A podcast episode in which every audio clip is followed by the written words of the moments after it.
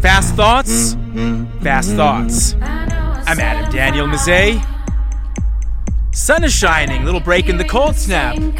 That's what we like to see. Isn't that fun? I know you enjoy it too.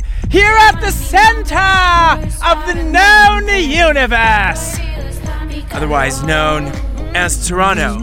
That's how we're known across Canada and increasingly in the rest of the world.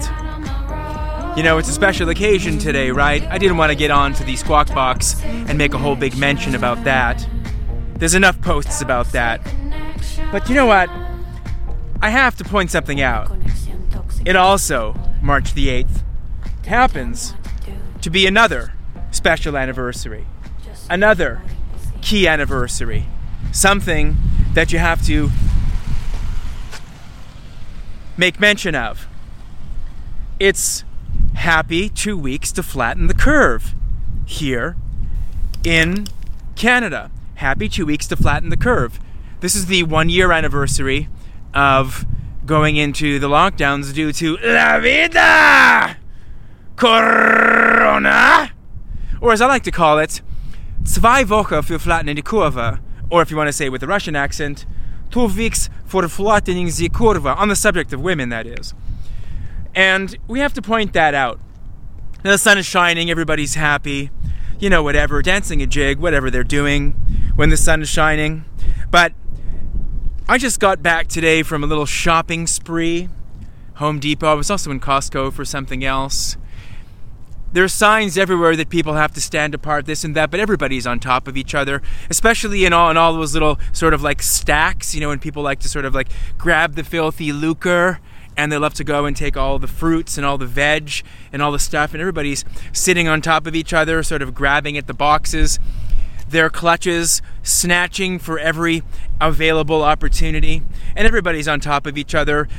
Nobody's kind of keeping apart, everybody's stepping on each other's toes, touching the same boxes, shifting the same inventory, moving things around.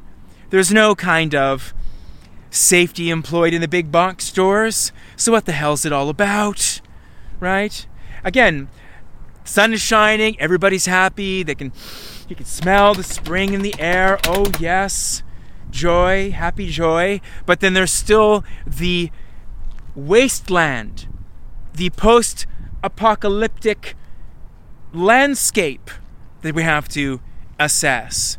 And the closures, the, again, as I call it, the evisceration of the middle class. The economy has gone tits up. Just completely, completely irrecoverable in many sectors. Sure, retail's open. I got it. Happy for that. Good for everybody that can go back and open their shops and trade. It's very important. But there's still some things that are not open, especially in the city of Toronto and in Peel. You can't just go into, like, I don't know what, a gym, get your hair cut, this, that, the other, right? Two weeks to flatten the curve. It's a happy anniversary. Well, some kind of an anniversary. So while everybody's focusing on the achievements of women, important, while everybody's focusing on the laudatory characteristics of the double X chromosomal units, important. It's also important to remember that other anniversary that's taking place and how it pains a lot of people and it mars their celebratory impulse to want to shout from the mountaintops, Drago, at the top of your lungs, and to send your respective hosannas. But there are other things, or as we like to say, bigger fish to fry as a result of some of these complications.